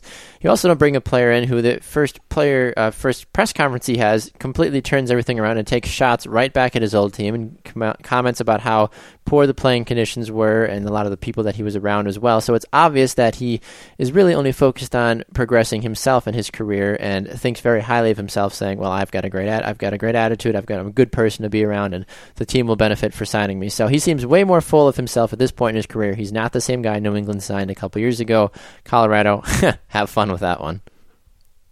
Time's up. I just wanted to make sure we actually got to 45 seconds. Yes, So sorry. you get a little bit of that's all right. A little bit of That's what I want. A little bit of stoppage time there. Yes, or no, no, a le- uh, ref called it early. Ref called That's it early. was. Yes, that's my fault. All right. Uh, so other side for you, Simon. Are you ready? I am ready. And begin.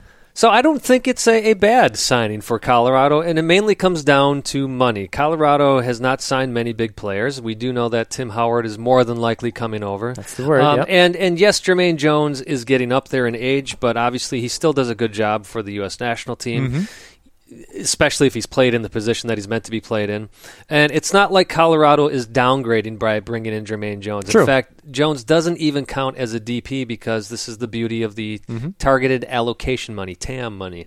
So uh, it's not too big of a risk, and I, to me, that's why this is a good signing. He's somebody that they can work through the midfield with. Uh, he's he can be an upgrade to the midfield that they have, and yeah, he may be off the field a little bit uh, uppity, but on the field he does the job. It's yeah. I mean, it's it's hard to argue, you know, one way or another because he's a very veteran, experienced player, and he's going to help the younger guys on that team. It's funny, you know, I was reading an interview with him in which he was completely misinformed, talking about uh, he was talking to his friends over in the Bundesliga, and and saying that it's ridiculous that it, even whatever league that he would sign with, he'd still FIFA would hold up that six game ban, and he and you know the players he was saying that the players in the Bundesliga were saying no, that's ridiculous. You'd be able to play every single game. If you dig further into it, you actually find out that yes, indeed, whatever suspension somebody got in one league It carries over. carries over, no Good. matter where it is in That's the world. good. That you need to do that. All right, Simon. So our predictions for this upcoming week: ten games again, which is fantastic. No, ten games. What? Not on the same day. Calm down. Oh, okay. It's nine on one day What? instead of ten. Totally different. No, it's not nine. it's uh, one on Friday, three on Sunday, and whatever the mathematical thing is for the rest of those. Seven days. on Saturday. Seven on Saturday. Yes. Something like Yes. that. Math and stuff. Math and stuff. All right, first game: Orlando City uh, and Chicago. This one is in Orlando. Who you got? Uh, I think there's still no Kaká for this one, but Orlando is hungry. Uh, Orlando's going to be one of those teams I'm going to have a hard time betting against this season, so I'm going to go for them. I agree with you on that, but I'm gonna, I'm gonna, no, I'm, I'm gonna take Orlando. Oh, yeah, yeah, I'll take. Orlando on this one. Sounds good. Yep. Uh, the Revs and DC, New England's first home game of the year. They're coming off a 3 3 draw. DC's coming off a 4 1 sl- smack around fest. Uh, I'm going to go, go with the Revs on this one, honestly. I will too. I don't know if uh, Bill Hamid will be back in goal yet. Honestly, for know. DC, and that was one of the big things too for DC United is Mm-hmm. uh, they had uh, Dykstra in there as their their backup keeper as Hamid is coming back from injury. Yep. Uh, regardless, actually, if Hamid was in here, I'd call this a draw. Yeah. Pardon me for not knowing. but I'll take Revolution. All right, Montreal and the Red Bulls. Yeah, this should be Fun a, game. This should be a good game. This is going to be up in Canada in Montreal. Listen, New York, if they figure out how to score, they could draw this game, but I'm going to take Montreal. Hmm, okay. Uh, I am going actually with New York on this one. Um, I think that they're going to be hungry after their other game uh, from last week, and they want to get after it. And why not? Up in Montreal could be a fun time to do that. Uh, RSL and Seattle. Uh, RSL hosting. Uh, the Sounders, um, supposedly RSL's got one of the best front three in the league, from what I've heard. Seattle, on the other hand, they're probably a little upset that they lost opening day. So, uh, but it's in RSL. Rio Tinto's a hard place to win at times, except for the last couple of years. But um, I'm gonna have to go with RSL on this one. Yeah, I'm going to take a draw on this one. Okay. Uh, for the exact reasons you said. It, it is at Rio Tinto. Uh, Seattle's going to be hungry, though. They've got a great goalkeeper. Well, Yep. both teams have good goalkeepers in this. And uh, I almost feel like we're going to see jo- Jordan Morris get, Get a on the goal. score sheet? Yeah. Wouldn't be surprised against Nicky Rimando. Next game, we got Colorado taking on the LA Galaxy in Colorado. This is my surprise pick. I'm choosing the Rapids. The reason Ah. is, history wise, Colorado, when they play in Colorado, tends to give the Galaxy a little bit of trouble. True. Um, I don't think that was true in the playoffs either two years ago or so. I, either way, uh, I'm going. To Colorado with, was the going with playoffs two years ago.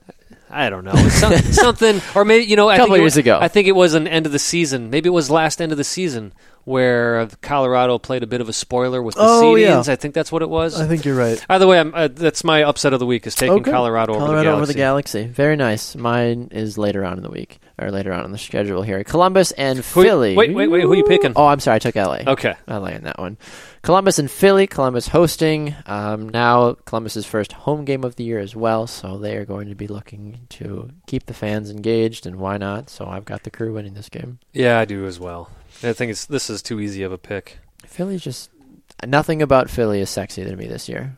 It's just nothing. I yeah. Yep.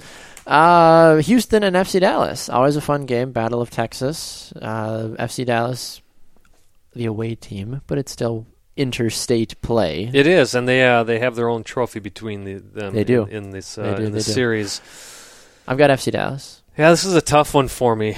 even though Um, Fabian Castillo is kind of is banged up right now. Yeah, he's he's probably out, but Maxi Urruti came in and filled in quite well. me, yeah. Scored a goal even. Um, I hate to do this again, Baxter, but I think I'm going to go with a draw That on makes this. sense. Uh, Gonzalez is in goal, but Houston has some goal scorers. they do.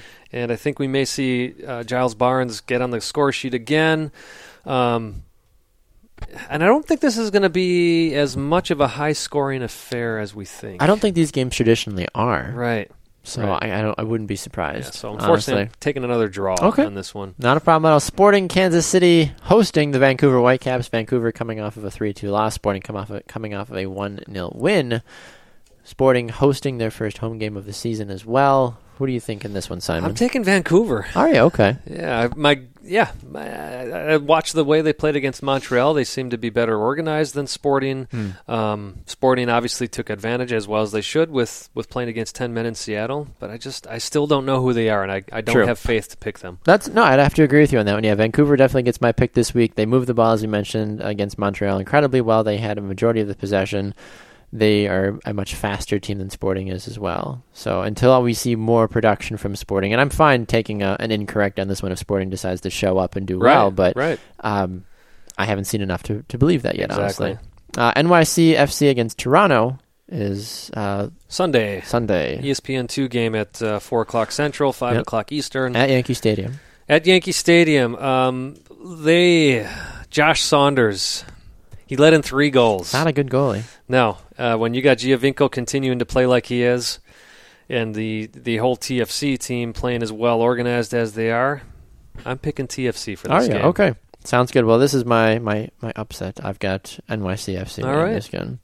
I you know, actually I have no problem with that either. I, I can easily see this being a Yeah, a city win, but if I'm basing it purely off of what I saw last week, I got to take Toronto. exactly. And then the final game, Portland and San Jose. Simon, what This do you is got? this is actually a tough one. These these are always uh, these are not pretty games. I'll tell you that right offhand. The Portland San Jose well. Many games with San Jose are not pretty. That's when's the last time you could say they played beautiful, fluid soccer? Yeah, although you know they they tend they do have their games where where you wish you tuned in. yeah. Um, but hey, let's face it, Portland didn't play the prettiest of soccer against the Crew, They but did. They got the they got the win. That's all that matters. and uh, I'm still staying with Portland on this okay, one. sounds good. I'm going to take San Jose um, because it's in San Jose, and sometimes it is, like you mentioned, it's not pretty soccer, but there's something about Chris Wondolowski where they just Sure. that's a good X factor to have in the back of your mind. You never know. So let us know your thoughts about this upcoming week for predictions as well. You can do it on Facebook at Two Up Front, and then Two Up Front Soccer on Twitter at Baxter Colburn at Simon Provan. All right, Simon, our show always gets away from us, but we are at the final segment of our show.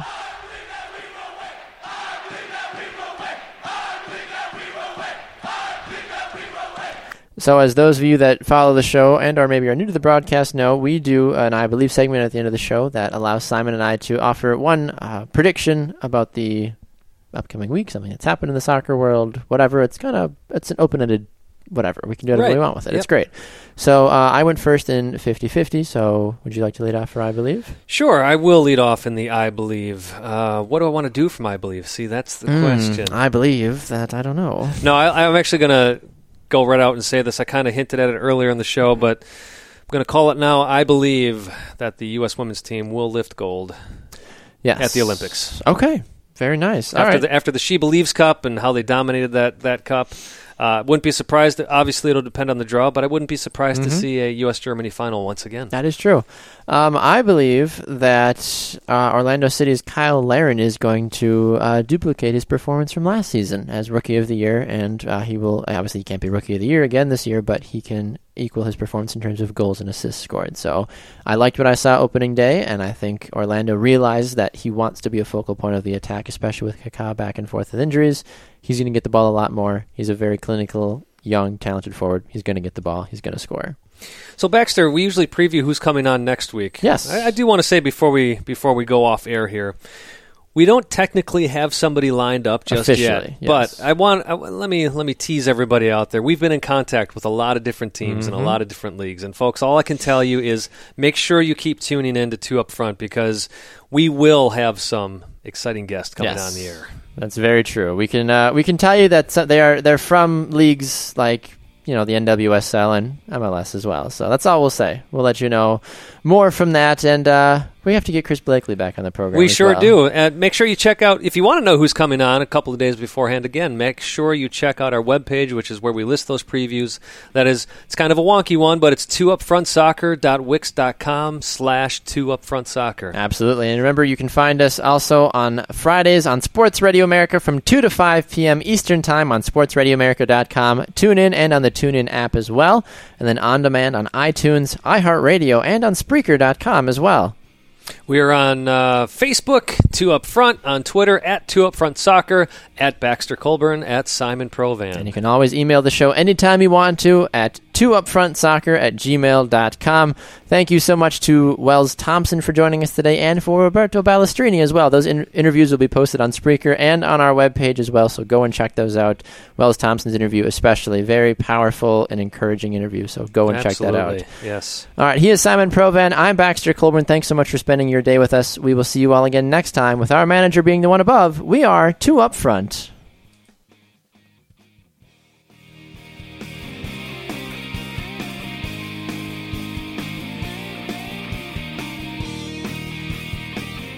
Simplify your federal agency's technology procurement with Connection Public Sector Solutions. Connection's dedicated account managers, commitment to exceptional customer service, and extensive catalog of federal contracts make IT purchases quick, easy, and affordable. Turn your challenges into opportunities and get rid of your technology pain points with Connection today. Learn more about what's possible with Connection Public Sector Solutions at connection.com/fed contracts. The sweet aromas of the apple fritter, cinnamon roll, and blueberry muffin are hard to resist.